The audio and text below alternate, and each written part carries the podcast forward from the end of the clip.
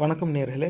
இந்த பதிவில் நம்ம பேச போகிறது பட்டியல் சமுதாய மக்களின் வீடுபடும் பாடு. என்னடா இது தலைப்பு ஒரு மாதிரி இருக்கே? பட்டியல் சமுதாய மக்களுடைய வீடு என்ன பாடுபடுது? அதை பற்றி ஏன் பேசணும் அப்படின்னா இப்போ பட்டியல் சமுதாய மக்கள்லாம் ரொம்ப கஷ்டப்படுறாங்க. அவங்கள அடித்து கொள்கிறாங்க அப்படின்னு சொன்னால் மட்டும் இந்த சமூகம் அதை தீத்தா வச்சிட போது சரி குறைஞ்சபட்சம் அவங்க வீடு என்ன பாடுபடுது அப்படிங்கிறத சொன்னால் யாராவது ரெண்டு பேர் மனசில் கொஞ்சமாவது ஈரம் மிஞ்சி இருக்காதா அவங்க வந்து குறைந்தபட்சம் பட்டியல் சமுதாய மக்களின் வீட்டையாவது பாதுகாத்துற மாட்டாங்களா? அப்படிங்கிற ஒரு நப்பாசையில் தான் இந்த பதிவை நான் போடுறேன். அதுவும் குறிப்பாக வருங்கால தலைவர்கள் இந்த பதிவை நீங்கள் கேட்டுக்கிட்டு இருப்பீங்க இந்த நிகழ்ச்சியை.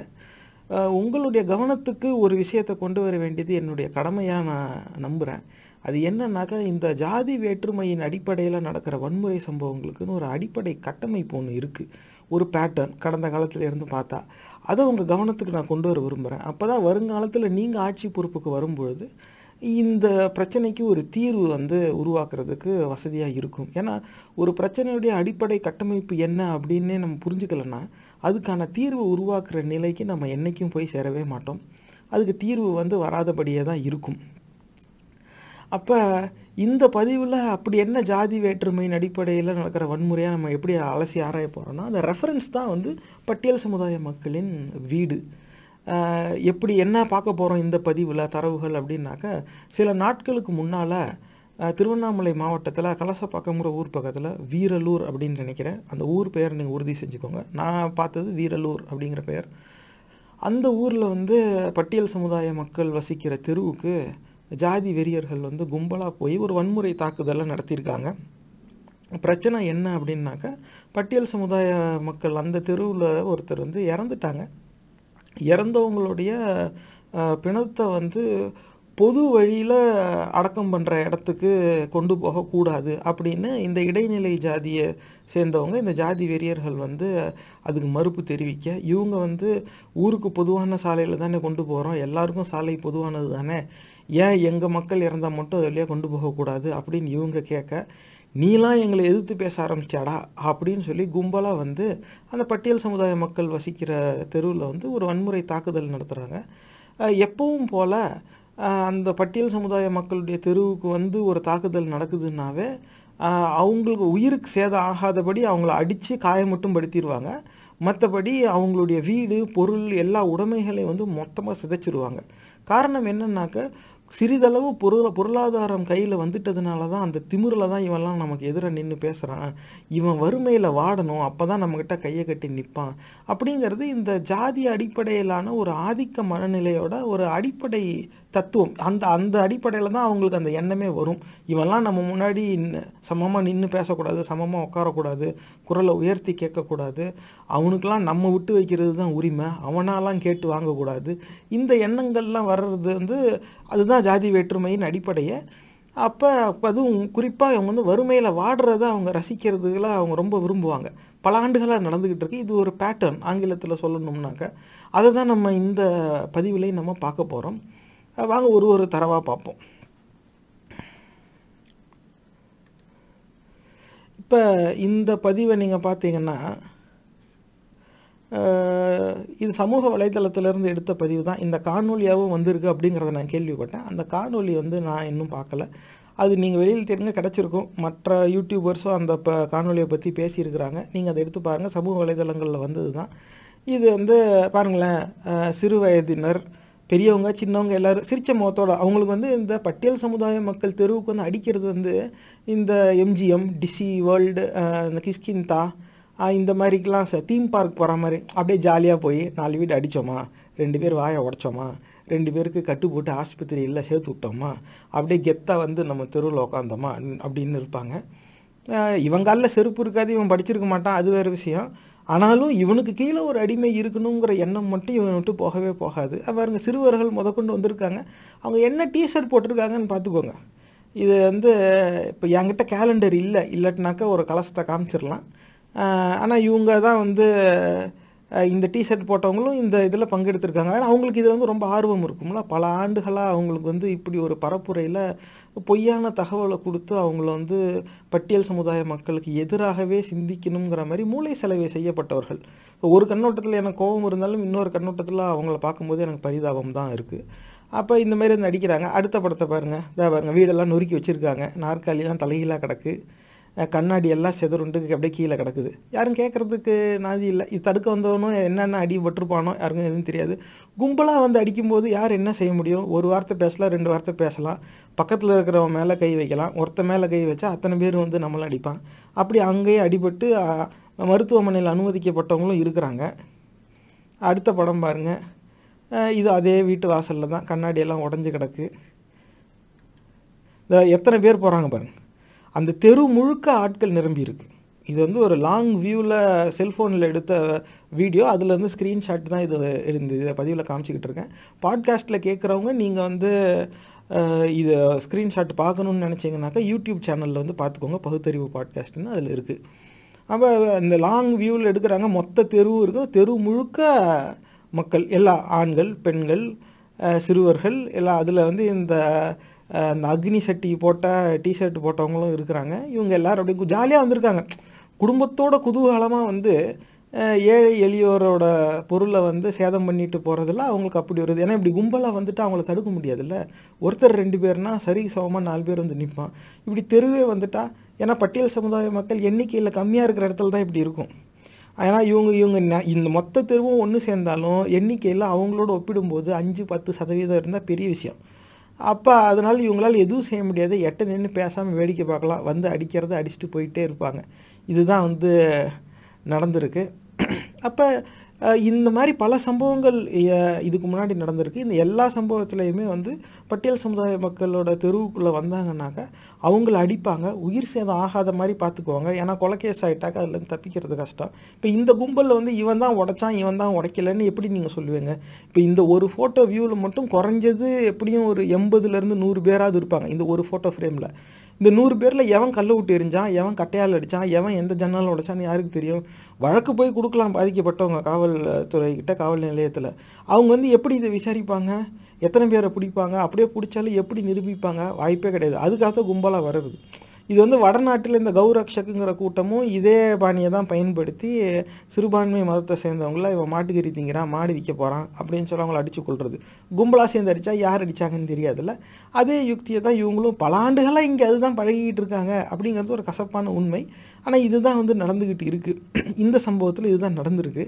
இப்போ உங்கள் கவனத்துக்கு நான் என்ன கொண்டு வர விரும்புகிறேன் அப்படின்னாக்கா இப்போ இந்த சம்பவத்தில் இடைநிலை ஜாதியை சேர்ந்த ஜாதி வெறியர்கள் பட்டியல் சமுதாய மக்கள் வசிக்கிற தெருவில் வந்து இப்படி கும்பலாக வந்து ஒரு வன்முறை தாக்குதலை செஞ்சுட்டு போயிருக்காங்க. அப்போ இந்த இடத்துல இருந்து என்ன நடந்திருக்கு? காவல்துறை வந்து இது நடக்காமல் தடுத்துட்டாங்களா? கிடையாது. ஆனால் அந்த செய்தி ஊடகங்களில் வர்றதெல்லாம் பார்க்கும்போது இது ச இது சம்மந்தமாக போய் அந்த வழக்கு பதிவு செஞ்சவங்க அவங்களோட பேட்டியெல்லாம் கேட்டேன். அவங்க சொல்கிறது எப்படின்னாக்கா காவல்துறையினர் கொஞ்ச நேரத்தில் வந்துட்டாங்க. அவங்க வந்த பிறகும் அடிக்க வந்து அவங்க அவங்க கெஞ்சிக்கிட்டு இருந்தாங்க. போதும் போதும் விட்டுருங்க. அதான் அடிச்சிட்டேங்கல்ல எல்லாத்தையும் உடச்சிட்டேங்கல்ல. இதுக்கு மேலே வேண்டாம். ஒரு தடவை லைட்டாக அடித்ததே போதும். அப்படின்னு அவங்ககிட்ட பேச்சுவார்த்தை தான் நடத்தி பார்த்துருக்காங்க. அவங்க கும்பலாக வந்தப்போ அவங்க எதுவும் கேட்கல போலீஸ்காரங்க வந்து வேறு எதுவும் செய்யலை. பேசி பார்த்துருக்காங்க. வேணாம் வேணாம் வேணாம். அப்படின்ட்டு இருக்காங்க. போலீஸோட பேச்சையும் மீறி அவங்க செய்ய வேண்டியதை செஞ்சுட்டு போயிருக்காங்க. இதுதான் வந்து நடந்திருக்கு. ஆனால் இதே மாதிரியான சம்பவங்கள் இதுக்கு முன்னாடி நடந்ததை இப்போ நம்ம பார்ப்போம். இப்போ செய்தி ஊடகங்களில் வந்த செய்தி தான் அதில் குறிப்பாக இது எந்த ஆண்டு? இந்த செய்தி வந்து ரெண்டாயிரத்தி பத்தொம்போது ஏப்ரல் மாதம் வந்த செய்தி. இது வந்து பொன்னமராவதி அப்படிங்கிற ஊர் பக்கம் நடந்த ஒரு சம்பவம். அதாவது ஒரு குறிப்பிட்ட இடைநிலை சாதிய சே- சார்ந்த பெண்களை வந்து இழிவாக பேசி வாட்ஸ்அப்பில் ஒரு குரல் பதிவு ஒன்று வெளியாகுது. இந்த மாதிரி நம்ம கூப்பிட்டா வந்துருவாளுங்க. இப்படிலாம் சொல்ல போக. அதை வந்து வைரல் ஆனதும் அந்த இடைநிலை ஜாதியை சேர்ந்தவர்கள் வந்து எங்கள் ஜாதியை சேர்ந்த பெண்களை வந்து இழிவுபடுத்திட்டாங்க. அப்படின்னு சொல்லி அவங்க வந்து இதை உடனே கண்டிக்கத்தக்கது அவங்கள கைது செய்யணும் அப்படின்னு சொல்லி அவங்க போராட்டத்தில் இறங்க பார்க்குறாங்க இப்போ அதே மாதிரி போராட்டத்தில் இறங்கினாங்க மரத்தெல்லாம் வெட்டி போட்டாங்க. கும்பலாக சேர்ந்தாங்க. யார் செஞ்சாங்கங்கிறதே தெரியலை. ஆனால் அப்படி கும்பலாக சேர்றாங்க. ஒரு போராட்டங்கிற அளவுக்கு வந்துருச்சு. அவங்க சாலைக்கு வந்துட்டாங்கன்னு தெரிஞ்சதும் இப்போ நான் செய்தி வாசிக்கிறேன் கேளுங்க. பிரச்சனை தொடராமல் தடுக்க மாவட்டம் முழுவதும் ஆயிரத்தி ஐநூறு போலீசார் பாதுகாப்பு பணியில் ஈடுபட்டுள்ளனர். இந்த நிலையில் மோதலுக்கு காரணமான சர்ச்சைக்குரிய வாட்ஸ்அப் வெளியிட்டவர்களை போலீசார் தேடி வருகின்றனர். மேலும் இது குறித்த முழுமையான விசாரணைக்காக அமெரிக்காவின் கலிஃபோர்னியாவில் உள்ள வாட்ஸ்அப் நிறுவனத்திற்கு புதுக்கோட்டை காவல்துறை கடிதம் எழுதி உள்ளது இதில் கிடைக்கும் தகவலின்படி நடவடிக்கை இருக்கும் என கூறப்படுகிறது. இப்போ இது கூறப்படுகிறதுன்னு வருது. நிஜமாவே கூறுனாங்களா இல்லையாங்கிறதுலாம் நமக்கு தெரியாது. ஆனால் இப்போ பாருங்களேன் இடைநிலை ஜாதியை சேர்ந்தவங்கள அதுவும் அவங்க தெருவில் வந்து யாரும் வீட்டு அடிக்கலை. அவங்களையும் யாரையும் அடிக்கலை. அவங்க பணத்தை பொது வழியில் கொண்டு போகக்கூடாதுன்னெலாம் யாரும் தடுக்கலை. அவங்க யாரோ ஒருத்தன் போதையில் அவங்களுடைய ஜாதியை சேர்ந்த பெண்களை வந்து இழிவாக பேசி அந்த ஜாதியை வந்து சிறுமைப்படுத்தி குரல் பதிவு ஒன்று வெளியிடுறான். அது பல பேருக்கு சமூக வலைதளத்தில் பகிரப்படுது இந்த வாட்ஸ்அப்பில் அது வந்து எங்கள் ஜாதியை வந்து இவன் அசிங்கப்படுத்திட்டான் அப்படின்னு ஒருத்தவங்களுக்கு கோவம். அந்த அவங்க ஒரு ஒரு இடைநிலை ஜாதியை சார்ந்தவர்கள் கோவப்பட்டார்கள் அப்படின்னு தெரிஞ்சதும் ஆயிரத்தி ஐநூறு போலீஸார் மாவட்டம் முழுக்க பணியில் போடுறாங்க. அதுக்கப்புறமாக இந்த இது யார் என்னென்னலாம் விசாரிக்கிறாங்களாம் அமெரிக்கா வரைக்கும் இவங்க செய்தி அனுப்பி தேடுறாங்களாம் இந்த அளவுக்கு வந்து இது நடந்திருக்கு. இதே சம்பவத்தை குறித்து இன்னொரு ஏன்னா ஒரு ஊடகத்தில் வந்ததை வச்சு நம்ம இதையும் நம்பிட முடியாது. இன்றைக்கு தேதியத்தில் ஊடகங்களோட லட்சணம் அப்படி இருக்குது அதனால் நம்ம வந்து ஒரு ஊடகத்தில் வர செய்தியாகவே அப்படியே மொட்டையாக நம்பிட முடியாது. இன்னொரு ஊடகத்தில் இதே சம்பவம் எப்படி கவர் ஆயிருக்குன்னு பார்ப்போம். இப்போ பாருங்கள் இந்நிலையில் சுற்று வட்டார பகுதிகளில் இருந்து பொன்னமராவதிக்கு வரும் சாலைகள் அனைத்திலும் பனைமரம் உள்ளிட்ட மரங்களை வெட்டி போட்டு தடை ஏற்படுத்தினர். வன்முறை சம்பவங்களும் ஆங்காங்கே நடந்ததால் பொன்னமராவதி நகரில் கடைகள் அடைக்கப்பட்டன. வன்முறை சம்பவங்கள் தொடர்ந்ததை அடுத்து பொன்னமராவதி உள்பட முப்பதுக்கும் மேற்பட்ட கிராமங்களில் நூற்றி நாற்பத்தி நாலு தடை உத்தரவு பிறப்பிக்கப்பட்டது. ஒன் ஃபார்ட்டி ஃபோர் கர்ஃப்யூலாம் போட்டிருக்காங்க. அவங்க பெருசாக போராட்டம் வந்து மரத்தை வெட்டி போட்டிருக்காங்க கடையெல்லாம் உடைக்கிறாங்கன்னு தெரிஞ்சதும் கர்ஃப்யூ முத கொண்டு அவங்க வந்து போட்டுட்டாங்க. அது முப்பதுக்கும் மேற்பட்ட கிராமங்களில். ஒரு ஊர்லேருந்து ஆரம்பித்த ஒரு சின்ன போராட்டம் அதுவும் ஒரு குறிப்பிட்ட ஜாதியை இழிவுபடுத்தி வெளியிட்ட குரல் பதிவுக்காக போராடணும்னு சொல்லி அவங்க இறங்குறாங்க. அதுக்கு ஆயிரத்தி ஐநூறு போலீஸ் குமிக்கிறாங்க ஒன் ஃபார்ட்டி ஃபோர் கர்ஃப்யூ போடுறாங்க. அதுவும் எங்கே? ஒன்று ரெண்டில் இல்லை முப்பது கிராமத்தில். அப்போ காவல்துறை கிட்ட ஒன்று அத்தனை அதிகாரிகள் இருந்திருக்காங்க. ரெண்டு அந்த அதிகாரிகளை நியமிக்கிற எண்ணமும் இருந்திருக்கு. மூணு அந்த அதிகாரிகளை அந்த பணியில் அமர்த்தி போய் இந்த இடத்துல கலவரம் வராமல் தடுங்க அப்படின்னு முன்னெச்சரிக்கை நடவடிக்கையாக அவங்கள டீப்ளாய் பண்ணுறதுக்கான வாய்ப்பும் இரு சாத்தியக்கூறு இருந்ததுனால தானே செஞ்சுருக்காங்க. ஆசை ஆயிரம் படலாம் ஆனால் நடைமுறைக்கு ஒத்து வருமாங்கிற ஒரு கேள்வி இருக்குது நடைமுறையில் இது நடந்திருக்கு. அப்படின்னா அது நடைமுறைக்கு சாத்தியமானது. அப்போ ஒரு குறிப்பிட்ட ஜாதி கோவப்பட்டு ரோட்டுக்கு போராட வந்ததுக்கே ஆயிரத்தி ஐநூறு காவல்துறை அதிகாரிகள் வந்து நியமிக்கப்பட்டிருக்காங்க. ஆனால் ஒரு பட்டியல் சமூகத்தை சேர்ந்தவங்களுடைய தெருவில் போய் ஒரு கும்பலாக வீடுகளை அடித்து உடச்சிருக்காங்க ஆளுங்களை அடிச்சிருக்காங்க. ஏன்னு கேட்க நாதி இல்லை. காலதாமதமாக வந்த காவல்துறையினரும் போதும் போதும் இதுக்கு மேலே அடிக்காதீங்க அப்படின்னு கெஞ்சி தான் கேட்டிருக்காங்க. ஆனால் இந்த விதத்தில் அப்படிலாம் கிடையாது. கர்ஃப்யூ ஆயிரத்தி ஐநூறு அதுவும் முப்பது கிராமத்தில். இது வந்து அதாவது காவல்துறை வந்து இது இடைநிலை ஜாதினா மட்டும் காவல்துறை ரொம்ப வேகமாக வேலை பார்க்கும். அது வந்து ஏன்னா காவல்துறைக்கு வந்து அப்படி ஒரு சக்தி இருக்குது போல இருக்குது இடைநிலை ஜாதிகள்னால் விறுவிறுன்னு வேலை பார்த்துரும். பட்டியல் சமுதாயம்னாக்கா அது பார்க்காது. அது பார்த்தது இல்லை இப்போ இனிமேலும் பார்க்காது. அப்படி தான் இருக்குது இப்போ இன்னொன்றும் பாருங்கள் இன்னும் அதே இதில் இது நியூஸ் மினிட்டுங்கிற ஊடகத்தில் இதுக்கு முன்னாடி பார்த்த செய்தி வந்து புதிய தலைமுறையில் வந்தது. இப்போ இது நியூஸ் மினிட்டில் வந்தது என்னென்னா Uh, as hours went by, the police held another round of talks with the mob, which ended in failure. Following this, the mob allegedly began pelting stones at the police force. In retaliation, the police force also responded by allegedly pelting stones at the mob, leading to further unrest. அப்போ அந்த போராட்டம் வந்து கை கலப்பு மாதிரி போயிருக்குது கொஞ்சம் எல்லாம் மீறி போக ஆரம்பித்ததும் அவங்க கல்லை விட்டு எறிகிறாங்கன்னு தெரிஞ்சதும் காவல்துறையினரும் கல்லை விட்டு எரிஞ்சிருக்காங்க இது வந்து கேட்க சரி ஏதோ ஒரு நடவடிக்கையை அவங்க வந்து எடுத்திருக்காங்க. அவங்க லா என்ஃபோர்ஸ்மெண்ட் தான் அவங்களுடைய வேலை. அந்த பக்கத்தில் வந்து கல்லை விட்டு எறியும் போது இவங்களும் கீழே கிடக்கிற கல்லை இவங்களும் எடுத்து எரிஞ்சிருக்காங்க. ஏன்னா அந்த கூட்டத்தை கலைக்கணும். அந்த கலவர கும்பலை அந்த இடத்துல இருந்து அப்புறப்படுத்தணும் அப்படிங்கிற நோக்கத்தில் இவங்க வந்து செஞ்சுருக்காங்க. ஆனால் இந்த பட்டியல் சமுதாய தெருவில் வந்து கும்பலாக இவங்க வந்து அடித்தாங்களே இவங்களெல்லாம் ஏன் எதுவும் என்ன எதுவும் பண்ணலை? தெரியல. ஆனால் ஏன்னா இப்போ பட்டியல் சமுதாய மக்கள் வாழ்கிற தெருவுக்கு காவல்துறை வர்றதுக்கு எவ்வளோ நேரம் ஆகும் நீங்கள் அதை யோசிக்கணும்ல. ஆர்டர் வரணும் அதிகாரி இருக்கணும் அதிகாரி சொல்லணும் அப்புறமா அந்த வண்டி ஓட்டுறதுக்கான அதிகாரி இருக்கணும் காவல்துறை அதிகாரிங்கெல்லாம் செருப்பு போட்டிருக்கணும் அவங்களுக்கெல்லாம் சோறு இருந்திருக்கணும் சூடு சொரணெல்லாம் இருந்திருக்கணும் அறிவு இருந்திருக்கணும் அதுக்கப்புறம் வேற என்னமோ இருக்குமே? ஆ இந்த மாதிரி நம்ம வேலையை வந்து சம்பளம் வாங்குறோம் அதுக்கான வேலையை செய்யணும் அப்படிங்கிற அந்த புரிதல்லாம் இருந்திருக்கணும். இதெல்லாம் இருந்தால் அவங்க வந்து செஞ்சுருப்பாங்க. ஆனால் அதை செய்ய முடியாமல் போயிடுச்சே ஆனால் இப்போ இதே இடைநிலை ஜாதியை சேர்ந்தவங்க ஒரு போராட்டம்னு இறங்கிட்டாக்கா ஆயிரத்தி ஐநூறு போலீஸ் வருவாங்க. கல்லை விட்டு எரிஞ்சால் திரும்பி கல்லை விட்டு எறிவாங்க. சரி வன்முறையை வன்முறையாலே தாக்குறாங்க. அந்த நல்லதையும் சொல்லணும்ல. அப்போ அவங்க அடிக்கும்போது இவங்க வந்து நின்று அந்த குறைஞ்சபட்சம் பட்டியல் சமுதாய மக்களை தான் வந்து அடி வாங்க விட்டு வேடிக்கை பார்க்குறாங்க சரி போப்பா அது என்ன பட்டியல்? அவங்களாம் வந்து சக மனிதர்கள் கிடையாது தானே? காவல்துறையை பொறுத்த வரைக்கும் பட்டியல் சமுதாய மக்கள் வந்து சக மனிதர்கள் கிடையாது. அவங்க வந்து இந்த இந்த புழு பூச்சி அதுங்களோட இருக்கிறவங்க தான் பட்டியல் சமுதாய மக்கள். அப்படி தான் காவல்துறை பார்க்குது இடைநிலை ஜாதிகள்லாம் அப்படி கிடையாது. ஐயோ!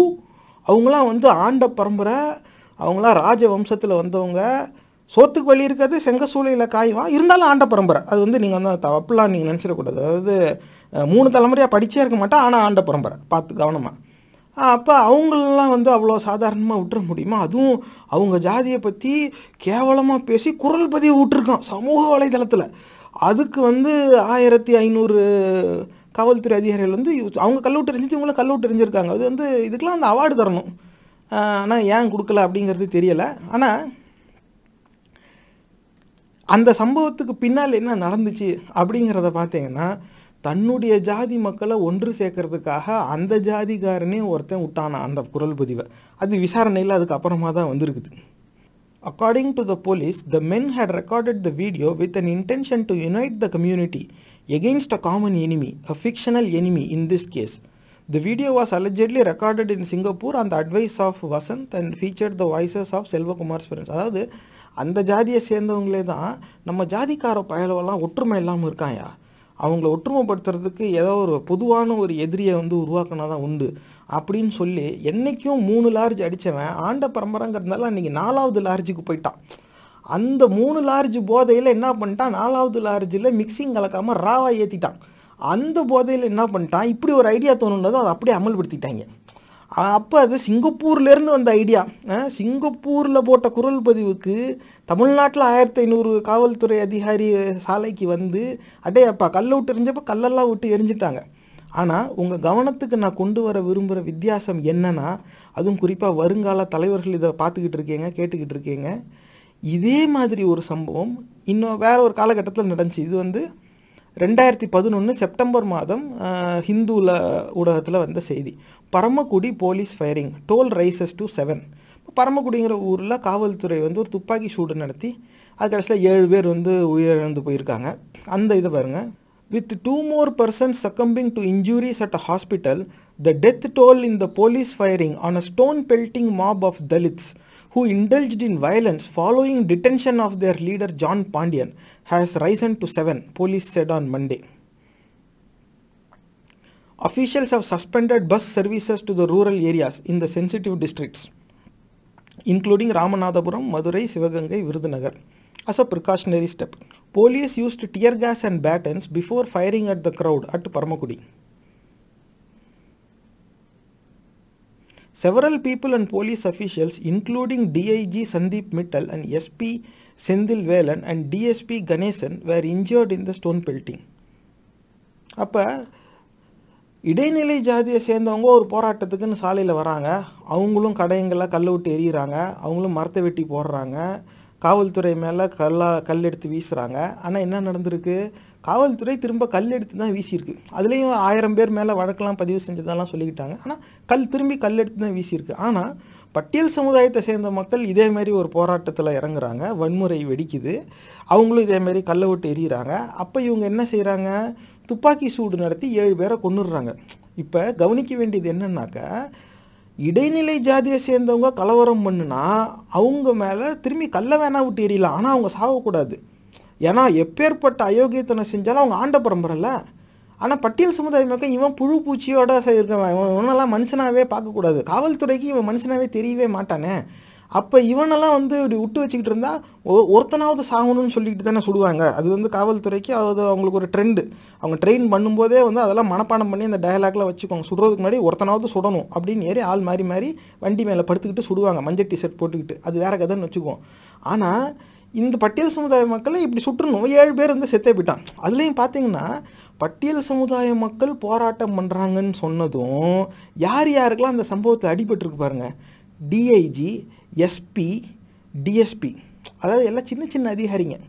இவங்களுக்குலாம் அந்த அடிபட்டுருச்சு. அதனால் இப்போ இந்த திருவண்ணாமலை மாவட்டத்தில் பட்டியல் சமுதாய மக்களுடைய தெருவில் போய் அடித்தப்ப காவல்துறை வந்து கேட்டாங்க தெரியுமா? எப்பேற்பட்ட அதிகாரிகள்லாம் வந்து கேட்டிருப்பாங்க நீங்கள் நினைக்கிறீங்க? கான்ஸ்டபுள் ஏட்டையா? இவங்க எல்லாரும் தான் வந்து பேசியிருப்பாங்க. ஏன்னா அவங்க மட்டும்தான் வந்து கெஞ்ச முடியும். ஏன்னா திரும்பி அதே தெருவில் வந்து வேறு வேலை பார்க்கணும்ல. அப்போ அவங்க வந்து இப்போ போதும் போதும் அடிக்காதப்பா. ஏன்டா இப்படி பண்ணுறீங்க அப்படின்னு சொல்லியிருக்காங்க. ஐயோ உன் வேலையை பார்த்துட்டு போயா? இவன்லாம் எங்கள் தெரு வழியாக இப்போ அவன் பணத்தை கு தூக்கிட்டு வந்துடுவானா அப்படின்னு சொல்லி அவங்க வந்து அடிச்சிருக்காங்க. இவங்க வந்து கேட்டிருக்காங்க. ஆனால் பட்டியல் சமுதாய மக்கள் வந்து போராட்டம் பண்ணுறாங்கனாக்கா டிஐஜி எஸ்பி டிஎஸ்பி இப்படி சிறிய பதவியில் இருக்கிற அதிகாரிகள்லாம் வந்துடுவாங்க அவங்களுக்குலாம் அடிபட்டுருச்சான் ஏழு பேரை சுட்டாச்சு ஏதாவது ஒரு காரணம் சொல்லணுமேப்பா. அப்பா இந்த மாதிரிலாம் அப்போ பட்டியல் சமுதாய மக்கள்ன்ட்டாங்கனாக்கா எல்லாருமே பெரிய அதிகாரிகள் வந்துடுவாங்க துப்பாக்கி சூடு நடத்திடுவாங்க. இடைநிலை ஜாதி போராட்டம் பண்ணுனா கல் மட்டும் வேணால் விட்டு எறிவாங்க வழக்கு வேணால் பதிவு செய்வாங்க. அதுவும் எப்படிலாம் அந்த அந்த குரல் பதிவு செஞ்சவனை எப்படி கைது செஞ்சாங்கன்னு நீங்கள் அந்த செய்தியில் பார்த்தா தெரியும். அவன் வெளிநாட்டில் இருந்து அந்த கு- குரல் பதிவை வெளியிட்டுட்டான். சென்னையில் வந்து ஏர்போர்ட்டில் இறங்கும்போது அங்கே வச்சு பிடிச்சிருக்காங்க. எவ்வளோ உன்னிப்பாக கவனிக்கிறாங்க பாருங்க. ஆனால் திருவண்ணாமலை மாவட்டத்தில் பட்டியல் சமுதாய மக்களோட தெருவை போய் இவங்க அடித்து உடைச்சாங்கல்ல இது இதோடு வந்து கிட்டத்தட்ட எப்படியும் ஒரு ஐம்பதாயிரம் பேர் கைது ஆயிருக்காங்க போல இருக்கு. அந்த ஐம்பதாயிரம் பேரில் எப்படியும் எண்பதாயிரம் பேருக்கு தண்டனை உறுதி அப்படின்னு வந்து சொல்லிக்கிட்டு இருக்காங்க. இது வந்து எப்படி நடக்கும் அப்படின்னு தெரியல. ஏன்னா அதுக்குன்னு தனி நீதிமன்றமே கட்டி வைப்பாங்க போல. இருக்கிற நீதிமன்றத்தில் இவங்களுக்கு இடம் இல்லைல்ல. இவங்களுக்கு வந்து புதைக்கிற இடத்துலையே பட்டியல் சமுதாய மக்களுக்கெல்லாம் சமமான உரிமை இல்லை. நீதிமன்றமாக இவங்களுக்கு அதான் பார்க்க போகுது. இது வந்து இது வருங்கால தலைவர்கள் நீங்கள் வந்து உன்னிப்பாக கவனிக்க வேண்டிய ஒரு விஷயம். சரி இதில் வந்து சரி இந்த கலவரம் நடக்கும் பொழுது ஒரு பாகுபாடு வந்து போச்சு. இது போய் போகலோ பெருசாக அதுக்கும் இதுக்கும் என்ன சம்மந்தம் அப்படின்னாக்க கலவரம்னு வந்தாவே காவல்துறை இடைநிலை ஜாதிகளை ஒரு மாதிரி ட்ரீட் பண்ணுறதும் பட்டியல் சமுதாய மக்களை ஒரு மாதிரி ட்ரீட் பண்ணுறதும் பல ஆண்டுகளாக ரெண்டாயிரத்தி பதினொன்றில் பட்டியல் சமுதாய மக்களை சுட்டு கொன்ன காவல்துறை ரெண்டாயிரத்தி பத்தொம்போதில் இடைநிலை ஜாதிகள் மேலே கல்லை மட்டும் தான் விட்டு ஹை டேக் இட் அப்படின்னு சொல்லிட்டு. ஏன்னா பின்ன ஏன்னா எங்கள் ஆளுங்கள்ல நாங்கள் எப்படி எங்கள் ஆளுங்களே அந்த பிசி எம்பிசி பாசம்னு ஒன்று இருக்குதுல்ல அந்த நாள் அதெல்லாம் அவ்வளோ சீக்கிரம் விட்டு கொடுத்துடக்கூடாது. வந்து ப அவன் பட்டியல் சமுதாயக்காரெல்லாம் நம்ம முன்னாடி சமமாக நின்று சத்தம் போட்டு பேசிடக்கூடாது. இந்த இதை சொல்லி தானே பிள்ளைகளே வளர்க்குறாங்க. அந்த அறிவட்ட முண்டங்கள் வேறு எப்படி செயல்படுவாங்க? இப்படி தானே செயல்படுவாங்க? அப்போ இந்த மாதிரியான சூழ்நிலை இருக்குது. இது வந்து கலவரம்னு வந்துட்டாக்க ஜாதி வேற்றுமையின் அடிப்படையில் எப்படி அதிகார வர்க்கம் வந்து செயல்படுது அப்படிங்கிறத காட்டுறது. ஆனால் அதே கலவரத்துடைய இன்னொரு பக்கம் இன்னொரு பரிமாணம் என்ன அப்படின்னாக்க இந்த கும்பலாக தெருவில் போய் அடிக்கிறது.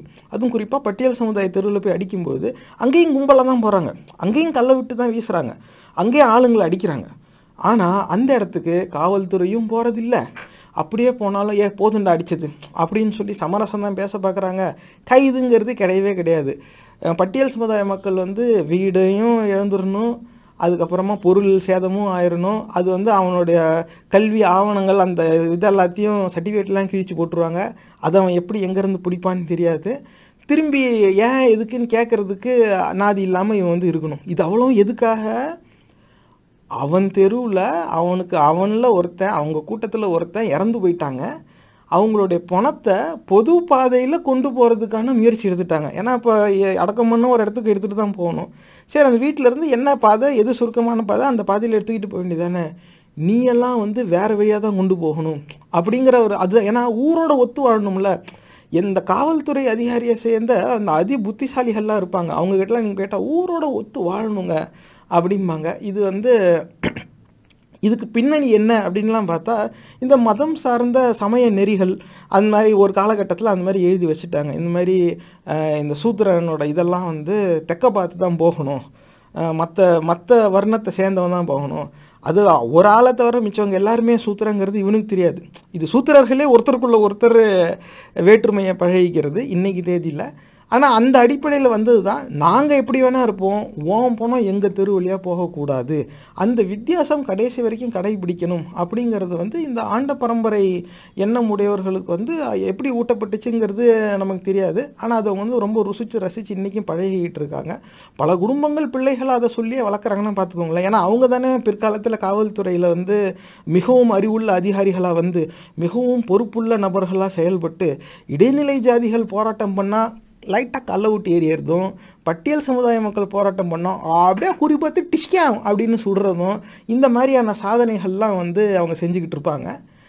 இப்போ இப்படி தான் வந்திருக்கு. அப்போ இந்த தெருவில் பூந்து கும்பலாக அடிக்கிற இந்த கலவரத்தின் கண்ணோட்டம் இது மட்டும் பார்த்தீங்கன்னாக்கா வீடுகள் தான் அதிகமாக தாக்கப்படும். காரணம் என்னன்னாக்கா அடித்து கொண்டுட்டா கொலை கேஸு. அது வந்து கண்டிப்பாக அதுலேருந்து எஸ்கேப் ஆக முடியாது. இங்கே எங்கேயும் போய்கிட்டே இருக்கும்.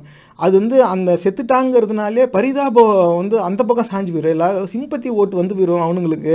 கடைசியில் அவனுங்க என்ன இருந்தாலும் அவனுங்க பாவங்கிற மாதிரி கதை போய் முடிஞ்சிடும் அப்படி இருக்கக்கூடாது. அப்போ அந்த பிரச்சனையே நமக்கு தேவையில்லை. கும்பலாக போனியா? அவன் பொருள் அடி. ஏன்னா அவன் அவங்ககிட்ட நாலு காசு வந்துருச்சுங்கிறனால தான் நம்மக்கிட்ட கை கட்டி நிற்க மாட்டேங்கிறான். அப்படிங்கிற எண்ணத்தில் தான் செயல்படுறாங்க. அதனால் அவங்க வறுமையில் வாடுறதை இவங்களுக்கு வந்து ரசிக்க தோணும். ஏன்னா அது ஆண்ட பரம்பரைகளுக்கு அது வந்து உங்களுக்கு ஒரு கேரக்டர் போல இருக்குது அது அப்படி தான் அவங்க வந்து நினச்ச இது பயிற்சியெலாம் எடுப்பாங்க போல இருக்குது எந்த யூனிவர்சிட்டியில் போய் சட்டை போடாமல் செருப்பு போடாமல் செங்க சூழலே வெந்துக்கிட்டு படிக்கிறாங்க அப்படிங்கிறது தெரியல. அந்த யூனிவர்சிட்டிக்கு என்ன நீட் எக்ஸாம் எழுதி சேர்ந்தாங்களோ அது அவங்களுக்கு தான் தெரியும்.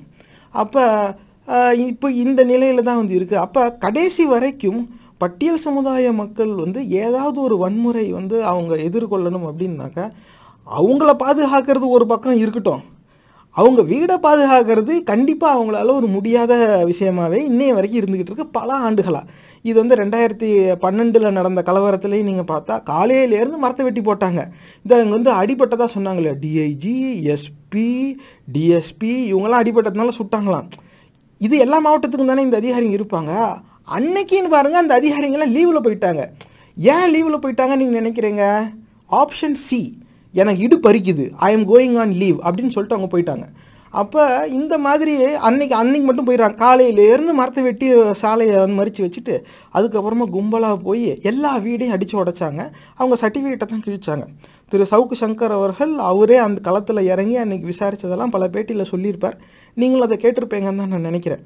அப்போ அன் அங்கே அன்னைக்கும் வீடுகளை தான் அடித்தாங்க அவங்களால என்ன பண்ண முடிஞ்சது?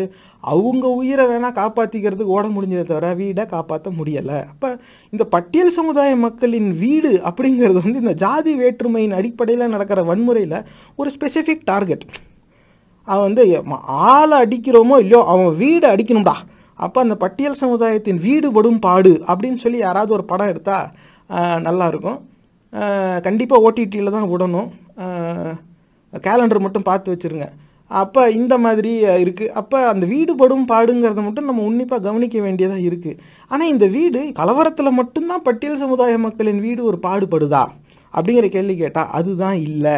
ஏன் அப்படி சொல்கிறேன்னா இந்த படத்தை பாருங்கள் இது வந்து இந்த பாட்காஸ்ட்டில் கேட்குறவங்களுக்கு நான் இதை வர்ணிச்சிடுறேன். அதாவது நிலமற்ற ஆதி குடிகள் தானே இந்த பட்டியல் சமுதாய மக்கள்? அப்போ அவங்களுக்கு வந்து வீடு கட்டி தரணும். அவங்க வந்து லேண்ட்லெஸ் ஹோம்லெஸ் லேபரர்ஸாக இருக்காங்க. அப்படின்னு சொல்லி அந்த திட்டம்லாம் நல்ல திட்டம் தான் அதில் இந்த க- வீடெல்லாம் கட்டி கொடுத்ததுல இந்த வீடு ஒரு வீடோட படம். இப்போ இந்த படத்தில் பார்த்தீங்கன்னா ஒரு அம்மா நிற்கிறாங்க அவங்க வீட்டுக்கு முன்னால். அந்த வீடு பார்த்தீங்கன்னா அந்த ரூஃப் வந்து இப்படி ஸ்லாண்டிங்காக இருக்குது சாய்வாக இருக்குது கூரை. அப்போ அதிகபட்சமான உயரமே அது ஏழு அடி. அந்த இது அது இருக்கிறதே கம்மியான உயரம் என்னன்னு பார்த்தா அஞ்சு அடிக்கும் கீழே ஆள் குனிஞ்சு தான் போகணும். இப்படி பேரலாக வச்சு ஒரே உயரத்தில் கூட கூரை போட முடியல. மெட்டீரியல் வேஸ்ட் ஆகும்ல? காஸ்ட் கம்மி பண்ணணும். காஸ்ட் எஃபெக்டிவாக வீடு கண்டுபிடிக்கணும்.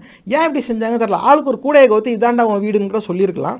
அறிவட்ட முண்டங்களுக்கு அந்த ஐடியா தோணலை. அவன் மூளைக்கு எட்டுனது இதுதான். இப்போ இந்த ஆர்கிடெக்சர் பேசிக் கன்ஸ்ட்ரக்ஷன் இந்த சிவில் இன்ஜினியரிங் படித்தவங்க அவங்க எல்லாருக்கும் கேட்டிங்கன்னா சொல்லுவாங்க.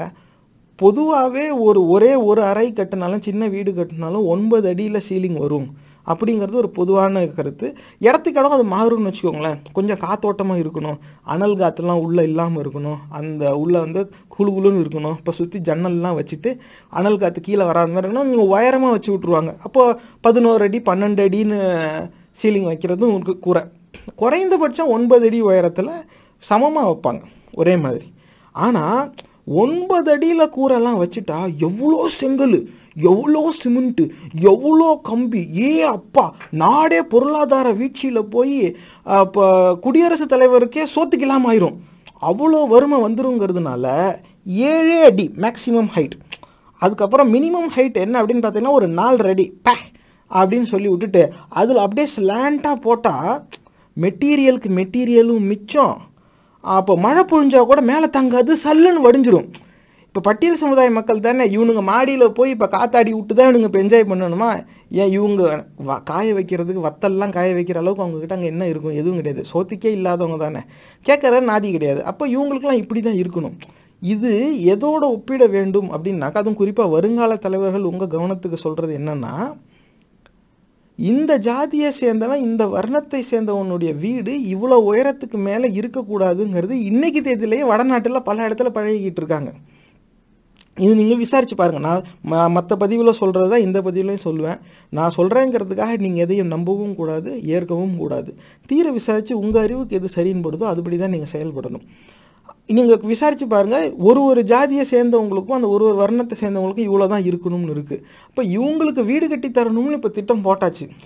இவங்களுக்குலாம் அதான் மேலேருந்து வந்துருச்சு நாடு முழுக்க அப்படி ஒரு முயற்சி எடுக்க ஆரம்பிச்சிட்டாங்க. அப்போ இங்கே இவங்களும் இங்கே எடுத்தாகணும். இவங்க தேர்தல் வாக்குறுதியில் வேறு அதை வந்து சொல்லியிருப்பாங்க. ஆனால் தேர்தல் வாக்குறுதியில் இவங்க வாக்கு வாங்குறதுக்காக சொல்லியிருப்பாங்க.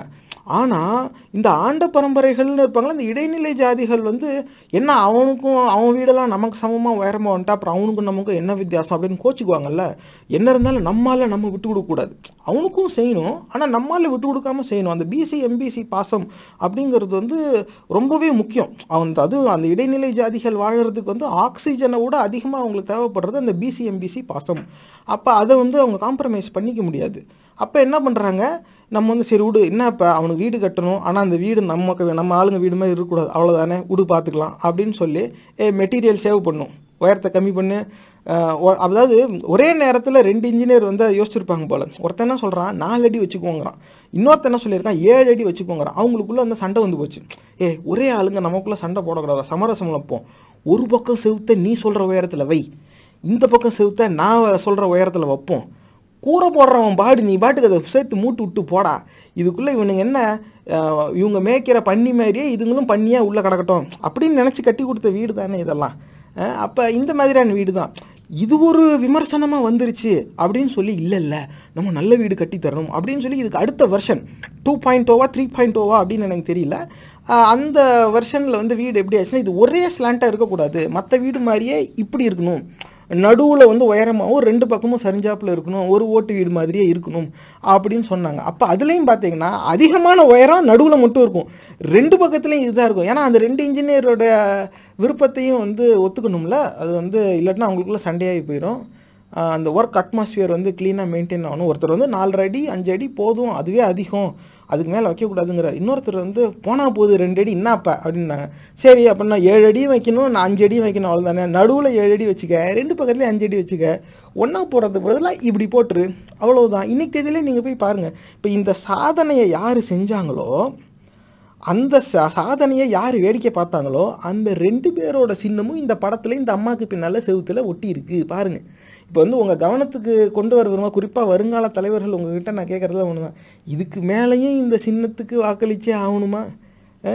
ஒரு வீடு கட்டி தர்றதுல கூட ஏன்னா எங்கேருந்து பார்த்தாலும் அதாவது இந்த கிரேட் வால் ஆஃப் சைனாலாம் விண்வெளியிலேருந்து பார்த்தா தெரியுமா? அதே மாதிரி வேறு கேலக்சியிலேருந்து பார்த்தாலும் இது பட்டியல் சமுதாய தெருன்னு தனியாக தெரிஞ்சிடணும் அப்படியே தெரியலை. விசிபிளாக இல்லை பியாண்ட் லைன் ஆஃப் சைட் ஆயிடுச்சு அப்படின்னாக்கா அட்ரஸ் வச்சு கண்டுபிடிச்சிடலாம். ஓல்டு காலனி ஸ்ட்ரீட் அப்படின்னு நியூ காலனி ஸ்ட்ரீட் அப்படின்னு காலனிங்கிற சொல்லையே இந்த பட்டியல் சமுதாய மக்களின் அடையாளமாக ஆக்கிடணும் அப்படி தான் வச்சிடணும். அது இவங்களோட தெருவை நெருக்கி வச்சிடணும்.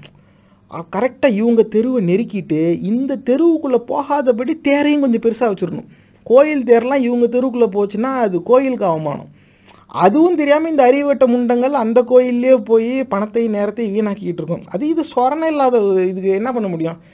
இத்தனை பேர் வந்து அடிக்கிறாங்களே ஏன்னு எதிர்த்து எவனாவது கேள்வி கேட்டானா நாங்கள் ஒடுக்கப்பட்ட மக்களின் பாதுகாவலர்கள் நாங்கள் சனாதனத்தை வேறு இருப்போம் சனாதனம் சாம்பார் சாதம் அப்படின்லாம் வந்து அந்த ஊதா கலர் கொடியை வச்சுக்கிட்டுலாம் நிறைய பேர் பேசிக்கிட்டு இருப்பாங்க அவங்க வந்து அவங்களோட அந்த பேம்ப்ளெட்டை வாங்கி பார்த்தா நிறைய சொல்லுவாங்க அடங்க மறு அப்படிம்பாங்க. அப்புறமா வேற என்னமோ சொல்லுவாங்களே ஆ, யுக்தியை மாற்று கொள்கையை கைவிடாதே. அதாவது பச்சோந்தியாடுறா பிச்சைக்காரனாயே அப்படிங்கிறான். அதையும் கேட்டுவிட்டு ஆ அண்ணன் செய்வார் அப்படின்னு சொல்லிட்டு போய் நிற்குங்க எல்லாம் என்ன அன்னைக்கு தேதிக்கு ஐம்பது ரூபாய்க்கு யாராவது சோறு போடுவாங்களா? அன்றாடம் காய்ச்சிங்க தான். அதாவது எந்த வேலையும் இல்லை.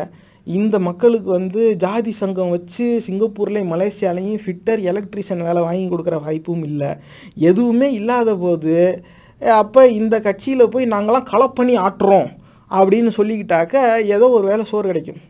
அவ்வளோதான் அதுக்காக சாப்பிட்றதுக்காக இவங்க அங்கே போய் நிற்கிறாங்கங்கிறது தான் என்னுடைய எண்ணம். நான் சொல்கிறது தவறாக கூட இருக்கலாம். ஏன்னா வந்து எப்படி வேணாலும் அதை வச்சுக்கலாம். ஏன்னா சோறாகவும் இருக்கலாம் காசாகவும் கொடுக்கலாம்ல ஒரு சிலர். ஏன்னா ஸ்விக்கி ஜொமேட்டோவில் ஆர்டர் பண்ணி கூட அவங்க சாப்பிட்டுக்கலாம். ஆனால் அவங்க அதுக்காக தான் போய் ஏன்னா அவங்க இதை சொல்கிறத தவிர எதுவும் செஞ்சாப்பில் தெரியல. ஏன் ஏன் இப்படி போய் வீடு கட்டித்தர உனக்கெல்லாம் சூடு சொரணை இருக்கா? அப்படின்னு இந்த இப்படி ஸ்லாண்டாக போட்டு வீடு கட்டினானே அன்னைக்கு எவனாவது ஒருத்தன் கேட்டானா ஏன் அன்னைக்கு வந்து இந்த சமூகத்தில் உப்புலாம் விற்கலையா இல்லை சொரணன்னா என்னங்கிற புரிதல் தெரியாமல் தான் இருந்துச்சா? வந்து ஆண்ட பரம்பரைகள் அவங்களெல்லாம் விட்டுடலாம் இது வந்து அதெல்லாம் அப்போ அப்படிலாம் இல்லை. அவங்களும் அது வந்து அவங்க வேறு அவங்களாம் அக்னியிலேருந்தே வந்தவங்க. அதனால் அக்னியிலேருந்து வரும்போது அறிவுலாம் கொஞ்சம் கருகி தான் போயிருக்கும். அப்போ அவங்கக்கிட்ட அது எதிர்பார்க்க முடியாது. ஆனால் இந்த பக்கம் வந்து நாங்கள் ஆதி குடிகள். நாங்கள் இப்படி என்ன கடைசி வரைக்கும் ஏன் இந்த வேற்றுமை ஏன் இவங்களை மட்டுமே பிரித்து பார்க்குறாங்க? அப்படின்னாக்க பணத்துக்கு முன்னாடி வ- கொட்டடிக்கிறது என் உரிமைன்னு சொல்லி எவன் போய் நிற்கிறான் ஆண்ட பரம்பரை போய் நிற்கிறானா பார்ப்பனர்கள் போய் நிற்கிறாங்களா இவன் தானே போய் நிற்கிறான் அப்போ வந்து நாங்கள் அந்த ஊதா கலர் கொடியை வச்சுக்கிட்டு ஓ இன்னைக்கு நாங்கள் அம்பேத்கராக வாழ்கிறோம் நாங்களாம் அம்பேத்கருடைய பேரன். அப்படின்னு சொல்லிக்கிட்டு ஊரை ஏமாத்துறவங்க பணத்துக்கு முன்னாடி போய் கொட்டடிக்காதடா அது அடிமை தொழில்டான்னு என்னைக்காவது ஒரு தடவை சொல்லியிருப்பானா? சொல்ல மாட்டான். காரணம் என்னென்னா இவனை நம்பி ஒரு வாக்கு வங்கி இருக்குன்னு இவனுக்கு பணம் வந்துருச்சுன்னா போதும். இவனுக்கு கீழே இவனை சார்ந்தவனே அடிமையாக இருக்கணும்னு தான் இவன் நினைக்கிறான். அதுதான் வந்து அந்த மனநிலை. நீ போய் இந்த மாதிரி அடிமை தொழில் பற இசை கேவலம் அல்ல அது வந்து இந்த மண்ணின் மைந்தர்களுடைய அது கலை. அது வந்து அதனால் அது வந்து இசை கலை நிகழ்ச்சியில் போய் வாசி இசை போட்டியெலாம் இருக்கும் அதில் போய் வாசி திருவிழாவில் வாசி வேறு வீட்டில் நடக்கிற நல்ல விசேஷத்துக்கெலாம் வாசி நீ ஏன் பணத்துக்கு முன்னாடி போய் அதை அடிக்கணும்? அதில் அதுக்கு ஒரு பேர் வேறு சொல்லிக்குவாங்க. இது பேர் வந்து உயிர் அடி அப்படிம்பாங்க இது உயிர் அடி. அதனால் அது வந்து சாவுக்கு தான் அடிக்கணுமா? அறிவு கெட்ட முண்டமே இந்த வேலையை நீ தான் செய்யணும். இது நீ செய்கிற வேலைன்னு உன்னை பிரித்து பார்க்கறதுனால தான் முண்டமே உனக்கு தனி தெருவே கொடுத்துருக்கான். அப்படின்னு இந்த ஊதா கொடியை வச்சுக்கிட்டு ஊரை ஏமாத்துறவன் என்னைக்காவது பேசியிருக்கானா? அந்த மாதிரி பேசுறது ஏன்னா வாக்கு அரசியலில் வந்துட்டாங்க. அவங்களுக்கு வந்து பிற்காலத்தில் பிரச்சனை வந்துடக்கூடாதுல்ல. அவங்க நான் அவங்களாம் அதிகமாக நல்லா சாப்பிட்டு பழகணும் அவங்க. அதனால அது வந்து அதில் குறை வந்துடக்கூடாது. அதனால அவங்க அதை பற்றி பேச மாட்டாங்க. ஆனால் மிச்சம் இருக்கிறவன் ஆ ஊன்னு எல்லாரும் குதிச்சு கொப்பளிக்கிறாங்களே. எவனாவது ஒருத்தன் இது வரைக்கும் இப்படி சொன்னீங்களா? இன்னொன்று அது என்ன நீ மட்டுமே போய் எல்லாரோட பணத்தையும் தூக்குறது? அவன் ஆள் இறந்தா உன் சொந்தக்காரனுடைய பணத்தை பொது வழியில் தூக்கிட்டு போகக்கூடாதுங்கிறான் ஆனால் எவன் செத்தாலும் அந்த பணத்தை தூக்குறது உன் உரிமையா? நீ தாண்டா உரிமை நினச்சிட்டு இருக்க முட்டாப்பில். அவன் வந்து இது உன்னுடைய வேலைன்னு நினைக்கிறதுனால தான் உன்னை அப்படி பிரிச்சே பார்க்குறான் அப்படி பிரித்து பார்க்குறான்ல மற்ற தெருவுக்கு போய் நீ பணம் தூக்காத. என்ன அப்படியே அந்த பணம் தூக்குற வேலை இல்லாட்டினாக்க நீ சோத்துக்கே இல்லாமல் செத்துருவியா? கூலி வேலைக்கு போ. எதுக்கு இருக்கு இத்தனை இடஒதுக்கீடு இத்தனை வசதிகள்? எல்லாருக்கும் சேர்த்து தானே இருக்குது படி படிச்சுட்டு நகரத்தில் வந்து வேலை பாரு. கொஞ்சம் க நாழி ஆகும். உடனே படித்து முடித்த உடனேலாம் வந்து எல்லாருக்கும் வேலை கிடச்சிடாது. ஆமாம் கொஞ்சம் கஷ்டம்தான். ஆனால் ஏதாவது ஒரு வேலை என்னைக்காவது ஒரு நாள் வந்துடும் கல்வியால் அழிஞ்சாங்கன்னு யாருமே இது வரைக்கும் கிடையாது. புரியுதுங்களா? அப்போ அந்த மாதிரிலாம் செய்யலாமே. இதில் இன்னும் சில வந்து அந்த ரொம்ப அந்த வே இவங்களாம் வேற லெவல் அப்படிங்கிற சில அறிவுகட்ட முண்டங்கள் இருக்காங்க. பல பேர் கையில் காலில் உளுந்து. பெரிய அதிகாரிங்க சிபாரசெல்லாம் வாங்கி வங்கியில் போய் சொல்லி ஐயா நீங்கள் கடன் கொடுத்தாதான் என் குடும்பமே வாழும் அப்படின்னு கெஞ்சி கூத்தாடி கடன் வாங்கி ஒரு வண்டி வாங்குவான். பாடுறா வண்டி வாங்கி தொழில் செய்யணும்னு நினைக்கிறான். இவன் புத்திசாலிடான் ஏன்னா ஓலாவில் ஓட்டலாம் ஊபர் ஓட்டலாம் ட்ராவல்ஸில் ஓட்டலாம் எத்தனையோ வகை இது இருக்குது சொந்தம் அதெல்லாம் சு சுய தொழில் அப்படி இறங்குறதுங்கிறது அவ்வளோ சாதாரணம் இல்லை. அது ரொம்ப வ- அவங்களுடைய வருங்க வருங்காலம்லாம் ரொம்ப செழிப்பாக இருக்கும். அப்போ அது சரி அப்படியே நினச்சா கடன்பட்டு இப்படி சிபாரிசு கையில் காலில் உளுந்து கடன்பட்டு வாங்கின வண்டிக்கு கருப்பு பெயிண்ட்டை பூசி மேலே ஒரு அலங்காரத்தை வச்சு சொர்க்கரதம்னு பணம் தூக்கிறதுக்கு தான் அவன் போகிறான் அப்போ இது எப்படி இருக்குதுன்னாக்க அந்த படத்தில் வந்து ஒரு வில்லன் வந்து இப்படி சொல்லுவார். வந்து பென்ஸ் காரு கொடுத்து தங்கத்தில் திருவோடு செஞ்சுக்கிட்டு போய் பிச்சை தான் எடுப்பான். பிச்சைக்காரனுக்கு காசு வந்துச்சுன்னா அந்த மாதிரி இருக்குது. நீ ஏன்டா பணம் தூக்க போகிற அப்படின்னு யாராவது கேட்டிருக்காங்களா? நீ ஏன் பணத்துக்கு முன்னாடியே கொட்டடிக்கிற? அப்படின்னு யாராவது கேட்குறாங்களா ஆனால் இது ரெண்டும் ஏதோ உரிமை. அதாவது இவங்க பணத்தை தூக்கிட்டு போகலாம் ஏன் அந்த பணம் எரியாதா? மற்றவங்களாம் பற்ற வச்சா பணம் எரியாதா? அப்படிலாம் அப்படி இருக்கா என்ன? எதை கண்டுபிடிச்சிட்டாங்களா? நீ தான் நீ பற்ற வச்சா தான் அது எரியுமா? ஆனால் இவனுக்கு அந்த அறிவு கிடையாது. படிச்சிருந்தா தானே தெரியும். படித்தவங்களே சுவர் எடுக்க போகிறாங்கங்கிற நிலைமை இன்றைக்கி இருக்குது இதில் வந்து ஆறட்டை குவளை திட்டம் இன்னும் இருக்குது வந்து தீண்டாமை இருக்குது தீண்டாமை சுவர் இருக்குது இது சனாதனத்தை வேறறுப்போம்னா நீ இப்போ நீ பணம் தூக்குற வரைக்கும் உன்னை வந்து சக மனிதனா பார்க்க மாட்டான்டா முட்டாப்பில். வாக்கரசியல் இருக்கிறவன் எவனும் சொல்ல மாட்டான். புரியுதா? அதே மாதிரி நீ பணத்துக்கு முன்னாடி போய் கொட்டடிக்கிறனா அப்படியே பணத்துக்கு முன்னாடி கொட்டடிச்சா என்ன ஏஆர் ரஹ்மான் ஆயிருவியா? உடனே அடுத்த படத்தில் உனக்கு வாய்ப்பு வந்துருமா? கலை நிகழ்ச்சியில் போய் வாசி இது வந்து இதை ஒரு வாய்ப்பாக பயன்படுத்தி இயக்குனர் பா. ரஞ்சித்துக்கும் நான் ஒரு வேண்டுகோள் வைக்கிறேன். தயவு செஞ்சு உங்களுடைய அந்த அது என்னப்பா? அந்த கலை நிகழ்ச்சி வந்து கேஷ்லெஸ் கலெக்டிவ்ங்கிற குழுவை வச்சு நீங்கள் வந்து நடத்துவீங்க. மார்கழியில் மக்கள் இசையா? அந்த நிகழ்ச்சியில் வந்து இதை அடிக்கடி நீங்கள் சொல்லுவீங்க நான் நம்புகிறேன் நான் வந்து இதை பார்த்ததில்ல. ரொம்ப சந்தோஷம். ஏன்னா இந்த மாதிரி ஆதிக்குடிகளின் இந்த பறை இசையை வந்து அவ்வளோ நாகரிகமாக மக்கள் மன்றத்தில் கொண்டு வந்து சேர்க்கறதுங்கிறது அவ்வளோ சாதாரணம் கிடையாது. அதுக்கு வந்து இப்போ நன்றி. ஆனால் அதே இடத்துல ஏய் இப்படி தாண்டா இதை வாசிக்கணும். இப்படி வாசித்து இதை ரசித்து ஆடுங்கடா. இது கலைடா. போய் பணத்துக்கு முன்னாடி அடித்து அடிமை தொழில் செய்யாதீங்கடா அப்படின்னு ஒரே ஒரு வார்த்தை நீங்கள் சொல்லிட்டு வாங்க. ஏன்னா இந்த அரசியல்வாதிகள் வந்து இதை சொல்ல மாட்டாங்க. ஏன்னா இவன் எத்தனை நாளைக்கு இவன் போய் பணம் தூக்கிக்கிட்டு இருக்கானோ இவன் எத்தனை நாளைக்கு பணத்துக்கு முன்னாடி கொட்டடிக்கிறானோ அது வரைக்கும் இவனுக்கு சக மனிதன்கிற அங்கீகாரம் இந்த சமூகத்தில் கிடைக்காது. அதுக்கு வந்து வாய்ப்பே கிடையாது. இது வந்து இதே திருவண்ணாமலை மாவட்டத்தில் நான் விசாரித்தப்ப ஒரு கிராமத்தில் வந்து இந்த துப்பு துப்புரவு பணியாளருக்கு ஆள் எடுக்கிறாங்க.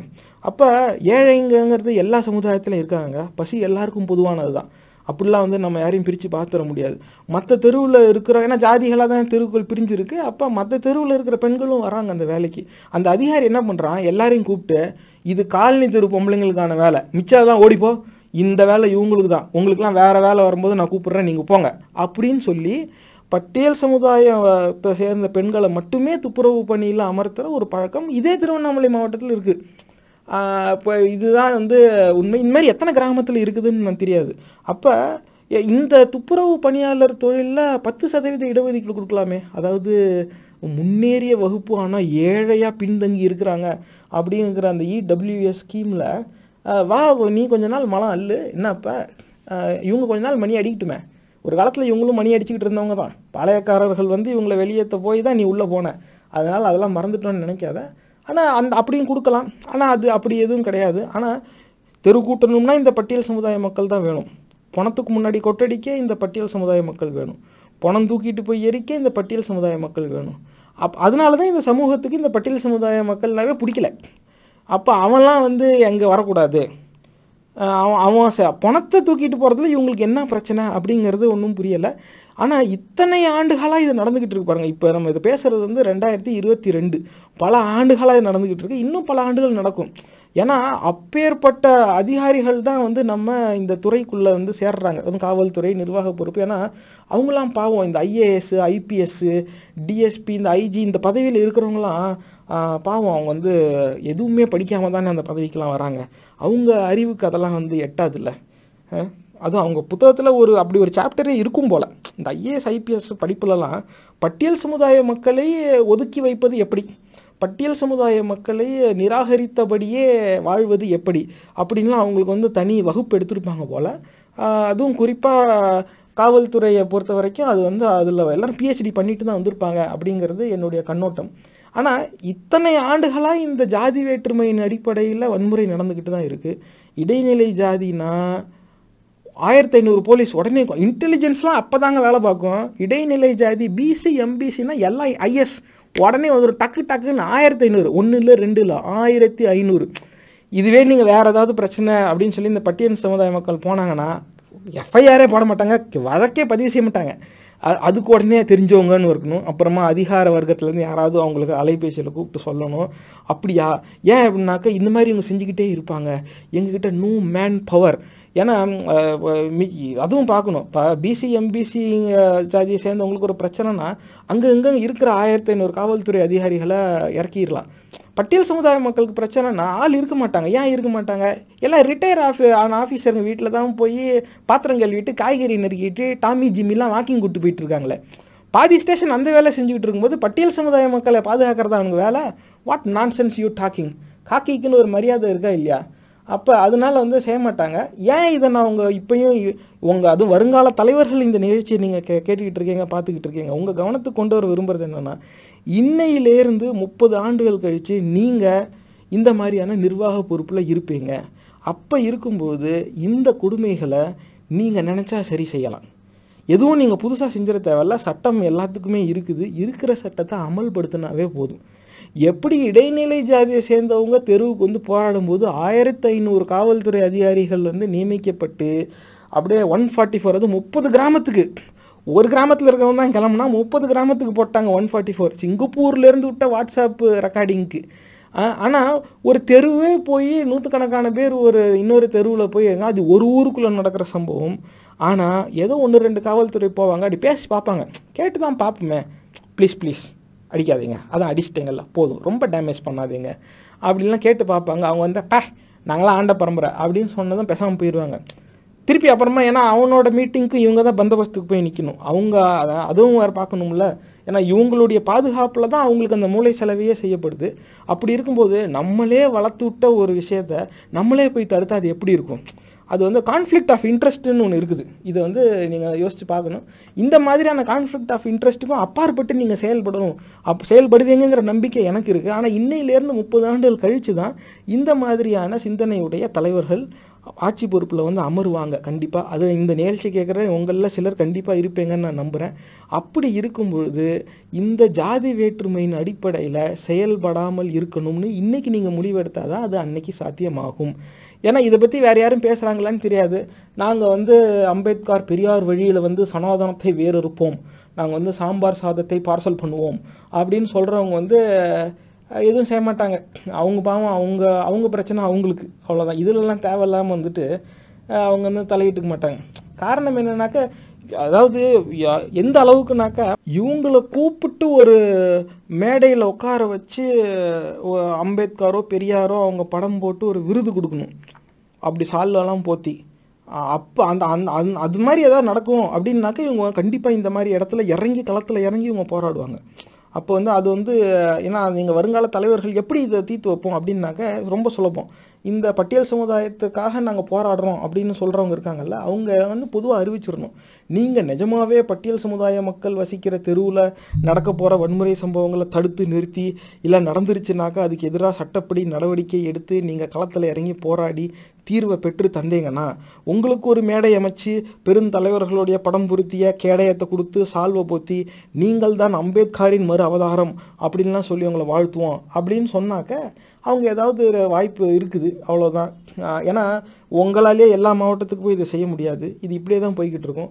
சரி இவங்களுக்காக காவல்துறை அதிகாரிகளை வந்து பணியில் நியமிக்கலாமே அப்படின்னாக்கா நோ மேன் பவர் இருபதாயிரத்துக்கும் மேலே போஸ்டிங் வந்து காலியாக இருக்குது ஸ்டேஷனில் வே ஆளே இல்லை. ஒரு ஸ்டேஷனில் அறுபது பேர் இருக்கணும். இருபது பேர் தான் இருக்கான். மிச்சம் இருக்கவங்களாம் வந்து பாத்திரம் கழுவிட்டு இருக்காங்க. அது வேற கதை. ஆனால் ஆள் இல்லை. அப்போ பட்டியல் சமுதாய மக்களை பாதுகாக்கிறதுக்கு தாங்க ஆள் இல்லை. இந்த ஆண்ட பரம்பரைகளை பாதுகாக்கிறதுக்கெலாம் வந்து கண்டிப்பாக ஆள் இருக்குது. அப்போ இது இதுதான் வந்து நிலைமை. அப்போ வருங்காலத்தில் இந்த சூழ்நிலை மாறணும் அப்படின்னாக்க இந்த ஜாதி வேற்றுமையின் அடிப்படையில் சிந்திக்கிறத வந்து முதல்ல கைவிடணும். அப்போ தமிழர்களுக்கு ஜாதி கிடையாது ஜாதி தமிழே கிடையாது. ஜாதிங்கிற வடமொழி சொல்லு தான் அது இது எத்தனை பேருக்கு தெரியும் அப்படிங்கிறது நமக்கு தெரியாது. காரணம் என்னென்னா இந்த ஜாதி பாசம்ங்கிறதும் சாமி பாசம்ங்கிறதும் ஒரே நாணயத்தோட இரு பக்கங்கள். அப்போ வந்து இந்த ஜாதி பாசங்கிறது சாமி பாசத்தோடு சேர்ந்து தான் போகும் ஏன் இதுக்கு முன்னாடி இருக்கிற வன்முறையே நீங்கள் பார்த்துருக்கலாம். பட்டியல் சமுதாயத்தை சேர்ந்தவங்க ஒரு குறிப்பிட்ட சாமியோடைய ஆலயத்தை கட்டி வழிபடக்கூடாது அப்படிங்கிறதுல தான் போய் பெரிய அளவில் வன்முறையெல்லாம் நடந்து நாலு பேரை வெட்டி அது கேட்கவே ரொம்ப கொடுமையாக இருக்குது பிறப்புறுப்பெல்லாம் அறுத்து வாயிலெல்லாம் வச்சுருக்காங்க. அந்த இறந்தவங்களுக்கு வெட்டி கொல்லப்பட்டிருக்காங்க. நீதி வந்து இன்னை வரைக்கும் கிடைக்கல அப்படிங்கிறது தான் பேச்சு இந்த ஊதா கொடியை வச்சுக்கிட்டு நாங்கள் தான் வந்து போராளி சனாதனத்தை வேறறுப்போம் அப்படின்னு சொல்கிறவங்களாம் அன்னைக்கும் பல சாதனைகள் புரிஞ்சு இன்னும் நீதியை வந்து தொலாவிக்கிட்டு இருக்காங்க. அது கிடச்சிரும். எப்படி அடுத்த ஒரு இரநூறு இரநூத்தி ஐம்பது ஆண்டுகளுக்குள்ளே அவங்க எப்படி கொண்டு வந்து தந்துடுவாங்க இது வந்து அவங்க ஏன்னா அவங்க தான் அண்ணல் அம்பேத்கருடைய அடுத்த அவதாரம் ஆச்சுல. அதனால கண்டிப்பாக அவங்க அதை வந்து செஞ்சுருவாங்க. அப்போ ஏன்னா எல்லா அப்போ பார்த்தீங்கன்னா இந்த ஜாதி வேற்றுமை அப்படிங்கிறது இந்த மதம் சார்ந்த சிந்தனையோடு சேர்ந்து தான் வரும். ஜாதி பாசமும் சாமி பாசமும். அப்போ என்னதான் வந்து பார்ப்பனிய சிந்தனையில் வந்து ஒரு விதமான ஜாதி வேற்றுமை இந்த சமூகத்தில் இருக்குதுன்னாலும் பார்ப்பனர் அல்லாதவர்கள்கிட்டையும் இதே மாதிரியான ஜாதி வேற்றுமை இருக்குது அதிக நேரம் வன்முறையில் வெடிக்கிறது இதாக தான் இருக்குது அதுக்கு பின்புலம் என்ன அடிப்படை என்னன்னாக்க அந்த பார்ப்பனிய சிந்தனையில் பரப்பப்பட்ட அந்த மதம் சார்ந்த அந்த சமய நெறிகள் தான். அதை பிடிச்சிக்கிட்டு தான் வந்து இவங்க இந்த ஜாதி அந்த ஜாதின்னு பிடிச்சிக்கிறாங்க. ஒரு இந்த ஜாதிங்கிறத இவங்க பிடிச்சிக்கிட்டாங்க. அதுக்கு மேலே அந்த வித்தியாசத்தை விட்டு கொடுக்க அவங்களுக்கு விருப்பம் இல்லை. அப்போ அடிக்கிறவங்க மோசமாக இந்த மாதிரி கலவரம் செய்கிறவங்க மோசமாக அப்படின்னா கண்டிப்பாக அது மோசம்தான். ஆனால் பிரச்சனை அவங்க கிடையாது. அந்த அடிக்கிறவங்கங்கிறது ஒரு சின்ன சதவீதம் தான். பெரும்பான்மையானவர்கள் பிசி எம்பிசி பாசம்ங்கிற போர்வைக்குள்ளே உட்காந்துக்கிட்டு என் ஆளை நான் குறை சொல்ல மாட்டேன். நீ வேணும்னா ஓ ஆளை போய் படிக்க வை. நீங்களாம் வாழணும்னா ஊரோட ஒத்து வாழணும். அப்படிங்கிற நிலையில் சிந்திக்கிறாங்க பாருங்கள் அதுதான் இந் பட்டியல் சமுதாய மக்கள் இன்றைக்கும் கஷ்டப்படுறதுக்கான அடிப்படை காரணம். இந்த சூழ்நிலை வந்து மாறணும் அப்படின்னா வருங்கால தலைவர்கள் நீங்கள் விழிப்புணர்வு வந்து ஏற்படுத்தணும். ஏன்னா என்ன ஏற்படுத்தணும்னாக்க இந்த மாதிரியான பிரச்சனை வந்துச்சுன்னா நாங்கள் ஜாதி வித்தியாசம் பார்க்க மாட்டோம். சட்டப்படி நாங்கள் நடவடிக்கை எடுப்போம். அப்படின்னு நீங்கள் பதவிக்கு வந்ததுக்கப்புறம் சொன்னால் தான் இந்த சிந்தனை எல்லாம் மாறுறதுக்கு ஒரு வாய்ப்பு இருக்குது காரணம் என்ன நீங்கள் பார்த்தீங்களா சின்ன பசங்க பெரியவங்க குடும்பத்தோட எவ்வளோ சிரிச்ச முகத்தோடு அவங்க வந்து அடித்து உடச்சிட்டு போனாங்க. அது வந்து அவங்களுக்கு வந்து அவங்களுக்கு அதுதான் காணும் பொங்கல் போல் இருக்கு. பட்டியல் சமுதாய மக்கள் "ஏ, அவன் போனாலாம் நம்ம தெருவில் வருது சத்தமாக வேற பேசுவானா? அட்ரா ஒட்றா நீ அட்ரா நான் பார்த்துக்கிறேன்டா அண்ணன் சரி சித்தப்பா அப்படின்னு சொல்லிட்டு இந்த பையனு வந்து அடிக்கிறான். அவங்க போட்டிருக்க டிஷர்ட் வந்து அந்த எக்ஸ்ட்ரா பலம் வேறு அவங்களுக்கு கொடுத்துரும் போல் இந்த நிலையில் தான் வந்து வாழுறாங்க. இது வந்து இந்த மாதிரி நெருக்கிக்கிட்டே போனால் இவங்களுடைய விடுதலைக்கான துவக்கம்ங்கிறது எங்கே இருக்கும்? அப்போ நம்ம வந்து இப்படி மொத்தமாக தோண்டு போன இனம் வந்து அப்புறம் துவக்கையும் தோட்டாவையும் தூக்காமல் வேறு என்ன செய்யும்? அப்புறம் இது வந்து வேறு இடத்துல தானே இது கொண்டு போய் விடும். அப்படி கொண்டு போய் விட்டால் யாருக்கு என்ன லாபம்? யாருக்கும் எந்த லாபமும் இல்லை எல்லா பக்கமும் நஷ்டம்தான். அந்த ஆனால் அப்படி ஒரு நிலையை பார்க்காத வரைக்கும் இந்த சமூகத்தில் சமத்துவம் நிலைக்குமா? அப்படின்னாக்க எனக்கு ஒரு பெரிய சந்தேகமாக தான் இருக்குது ஆனால் அந்த அளவுக்கு வன்முறையை நம்ம வளர விடாமல் அதுக்கு முன்னாடியே அதை கிள்ளி எறியறதுக்கான வாய்ப்பு இருக்குது வருங்கால தலைவர்கள் நீங்கள் இதை பற்றி சிந்திச்சு நீங்கள் ஆட்சி பொறுப்புக்கு வரும்போது அந்த மண்டை ஓட்டுக்குள்ளே இருக்க மூளையை நீங்கள் பயன்படுத்துவீங்க. இல்லை அப்படி இல்லாட்டினாக்க இந்த நிகழ்ச்சியை இவ்வளோ நேரம் நீங்கள் கேட்டுக்கிட்டு இருக்க மாட்டீங்க. அப்போ நீங்கள் வந்து இதை செயல்படுத்தும் போது தான் வந்து வரும். ஏன்னா இன்றைக்கி இருக்கிறவங்களோட இது வந்து அவங்க அவங்க அதெல்லாம் பயன்படுத்த மாட்டாங்க. இருக்காங்கிறது வேறு விஷயம். ஆனால் இருந்தாலும் அவங்க பயன்படுத்த மாட்டாங்க அதெல்லாம் அப்படி தான் என்ன இருந்தாலும் பிசி எம்பிசி பாசம். அது வந்து இப்படி தான் இருக்கும் அதனால் இதுதான் வந்து இன்றைய நிலை. அப்போ இந்த ஜாதி வேற்றுமையின் அடிப்படையில் நடக்கிற வன்முறையில் பட்டியல் சமுதாய மக்களின் வீடுபடும் பாடு அப்படிங்கிறது வந்து மறுபடியும் உங்கள் ஞாபகத்துக்கு நான் கொண்டு வர விரும்புகிறேன் பல ஆண்டுகளாக இவங்க அடிபடுறாங்க சாவுறாங்க திருட்டு அது வந்து என்றைக்குமே அப்படி தான் இருக்கும் போல். ஆனால் இவங்க வீடு மட்டும் வந்து பாவம் அதுக்கு வந்து ஒரு விடிவு காலமே இல்லையா? அப்போ வந்து இனி அடுத்து வந்து டைட்டேனியமில் தான் இவங்களுக்கு வீடு கட்டி தரணுமா? அப்படி அப்படின்னாக்கா அதில் எப்படி மூன்றரை அடியிலே கட்டிடுவாங்களே? ஏன்னா டைட்டேனியம் கொஞ்சம் விலை உயர்ந்த பொருள். அது வந்து இன்னும் வெறும் செங்கல் மணல் சிமெண்ட்டுக்கே நாலு அடி வச்சாங்கன்னா டைட்டேனியம்லலாம் ஒரு அடியிலே வச்சுருவாங்க. அப்படியே படுத்து உருண்டே போய்க்க. அப்புறம் உருண்டே வெளியில் வா அம்புட்டுதேன் அப்படின்னு சொல்லி ஒரு வீடு கட்டி கொடுத்துருவாங்க. ஆனால் அப்போ அப்போ அப்போ தான் அந்த அந்த அந்த டைட்டேனியமில் கட்டப்பட்ட வீடு மட்டும்தான் எந்த சேதமும் ஆகாமல் இருக்கும். ஏன்னா அது கொஞ்சம் நல்லா வலுவாய்ந்த ஒரு உலோகம் அப்படிங்கிறதுனால அது ஒன்று தான் தீர்வு. ஆனால் அதுக்கு வந்து வாய்ப்பு இருக்கா இல்லையான்னு தெரியல. அது கூட நீங்கள் வந்தால் தான் அப்படி சிந்திக்கிறவங்க யாராவது வந்தால் மட்டும்தான். அப்போ இன்னும் எத்தனை நாட்களுக்கு பட்டியல் சமுதாய மக்களுக்கு எதிராக நடக்கிற வன்முறையை இந்த சமூகம் சகித்து கொண்டே இருக்கும். அப்போ இந்த பெருசாக இந்த வன்முறை வெடிக்காத வரைக்கும் இந்த சமூகத்துடைய கவனத்தை ஈர்க்க முடியாது அப்படிங்கிற ஒரு நிலை தான் இன்றைக்கும் நீடிக்குது. இந்த நிலை இப்படியே நீடிச்சபடியே இருந்துடும் நீங்கள் நினைக்கிறீங்களா? எதை எல்லாத்துக்கும் ஒரு டிப்பிங் பாயிண்ட்டுன்னு ஒன்று இருக்காது. ஒரு இன்ஃப்ளெக்ஷன் பாயிண்ட்டுன்னு ஒன்று வராதா? அப்படி வந்துச்சுனாக்க இந்த சமூகம் என்ன பாடுபடும் அப்படிங்கிறத சிந்திச்சு பார்க்கணும். ஏன்னா எத்தனை நாள் தான் இவனும் இதை பார்த்துக்கிட்டே இருப்பான்? அதுவும் ஒரு கேள்வி இருக்குது ஆனால் இன்னமும் பணத்துக்கு முன்னாடி கொட்டடிக்கிறத பெருமையாக நினைக்கிறதும் அது அப்படியே ஏதோ சாமியோட ஒரு அவதாரமே ஒரு பிறந்ததாகவும் இது பணத்துக்கு முன்னாடி அடிக்கிறது இதுக்குன்னு ஒரு அடி இருக்குது உயிர் அடி. அது வந்து அப்படி தான் நாங்கள் அடிப்போம். பேர் என்ன வேணால் வச்சுக்கிட்டா பணத்துக்கு முன்னாடி போய் அடிக்காதடா அது அடிமை தொழில்டா. சொல்கிறதுக்கு ஆள் இல்லை. சொன்னாலும் அறிவு கெட்டுமா அப்படிங்கிறதும் தெரியலை. இன்னும் போய் மற்ற தெருவில் போய் சொரணையே இல்லாமல் பணம் தூக்கிக்கிட்டு இருப்போம். ஏன் உனக்கு அந்த வேலை? கூலி வேலை பாரு கௌரவமாக வர காசில் கூழோ கொஞ்சம் குடிச்சிட்டு போ. ஆனால் அதெல்லாம் நீ செய்ய மாட்டேன் ஆயிரம் வாய்ப்பு இருந்தும் நீ படித்து வெளில வரலாமே. நீ பன்னெண்டு வயசில் சாராயம் குடிக்க ஆரம்பிச்சேன்னா உனக்கு கடைசியில் அந்த அடிமை தொழில் ஒன்று தான் மிச்சம். உன்னை தொட்டாத்திட்டு பார்த்தாத்திட்டுன்னு உன்னை ஒதுக்கி தான் வைப்பான். உன் குடும்பத்தில் யாராவது செத்தா பொது வழியில் தூக்கிட்டு போக விட மாட்டான். நீ தான் வந்து படித்து முன்னேறி வெளியே வரணும். அந்த அடிமைத்தனத்திலேயே இருக்கிறத ஓசில் உனக்கு சரக்கு கிடைக்குதுங்கிறதுக்காக தான் இப்படி நீ போறியா? இதுவும் ஒரு கேள்வி வருது. எது உண்மைன்னு நமக்கு தெரியாது. ஐயோ வறுமை. இதை விட்டால் அவங்களுக்கு எதுவுமே இல்லை. அப்படிலாம் இல்லை வறுமை எல்லா பக்கமும் தான் இருக்குது ஏழைகள் எல்லா சமுதாயத்துலேயும் தான் இருக்காங்க. மிச்சம் எல்லாம் வறுமைங்கிறதுக்காக பணம் போகிறான்னா முட்டாப்பில் ஒன்றை தான் இந்த ஊதா கலர் கொடியை வச்சுக்கிட்டு சுற்றிக்கிட்டு இருக்கீங்களா? ஒன்றை தான் கேட்குறேன் எல்லாரும் வருமங்கிறதுக்காக எல்லாரும் பணத்துக்கு தூக்க வந்துட்டானா வருமங்கிறதுக்காக எல்லாரும் கொட்டு எடுத்துக்கிட்டு நான் பணத்துக்கு முன்னாடி அடிப்பேன் எனக்கு காசு கொடு அப்படிங்கிறானா? இல்லைல்ல வருமங்கிறதுக்காக தெருக்கூட்ட வந்தானா? இல்லைல்ல நீ மட்டும் ஏன் அதுக்கு போகிற மற்ற வேலைக்கு நீ போ. அந்த வேலை வேலைங்கிறது கேவலம் கிடையாது. ஆனால் அந்த வேலையை நீ தான் செய்யணும்னு ஒரு கட்டமைப்பை வச்சு அது ஒரு ஜாதியை அழுத்தமாக கட்டமைக்கப்பட்டு அதை உன் மேலே திணிக்கிறான்.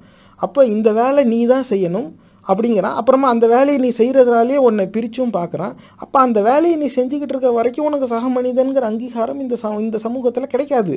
நீ படித்து நீ வெளியே வந்து ஆகணும். அப்போ வறுமைங்கிறத காரணமாக வச்சுக்கிட்டு நீ அந்த இதை போகிறேன்னு தெரியல. ஆனால் கண்டிப்பாக வறுமைங்கிறத ஏ ஏற்றுக்க முடியாது. இதுக்கு மேலே அதை வந்து ஏற்றுக்கவே முடியாது. எத்தனையோ பேர் வறுமையில் இருக்கான். அவன்லாம் பணம் தூக்க எத்தனையோ பேர் சோத்துக்கு வழி இல்லாமல் இருக்கான். அவன்லாம் கொட்டடிக்க வரானா இல்லை தெருவு கூட்ட தான் வரானா அது என்ன உன் வறுமை மட்டும் பணம் தூக்குனா தான் உன் பசி ஆறுமா? பிச்சைக்காரப்பில் இப்படி தான் கேட்கணும். ஆனால் இப்படி அ- அவை நாகரிகத்தை நிராகரித்து பேசினாவாவது அவங்க கவனத்தை ஈர்க்க முடியுமா?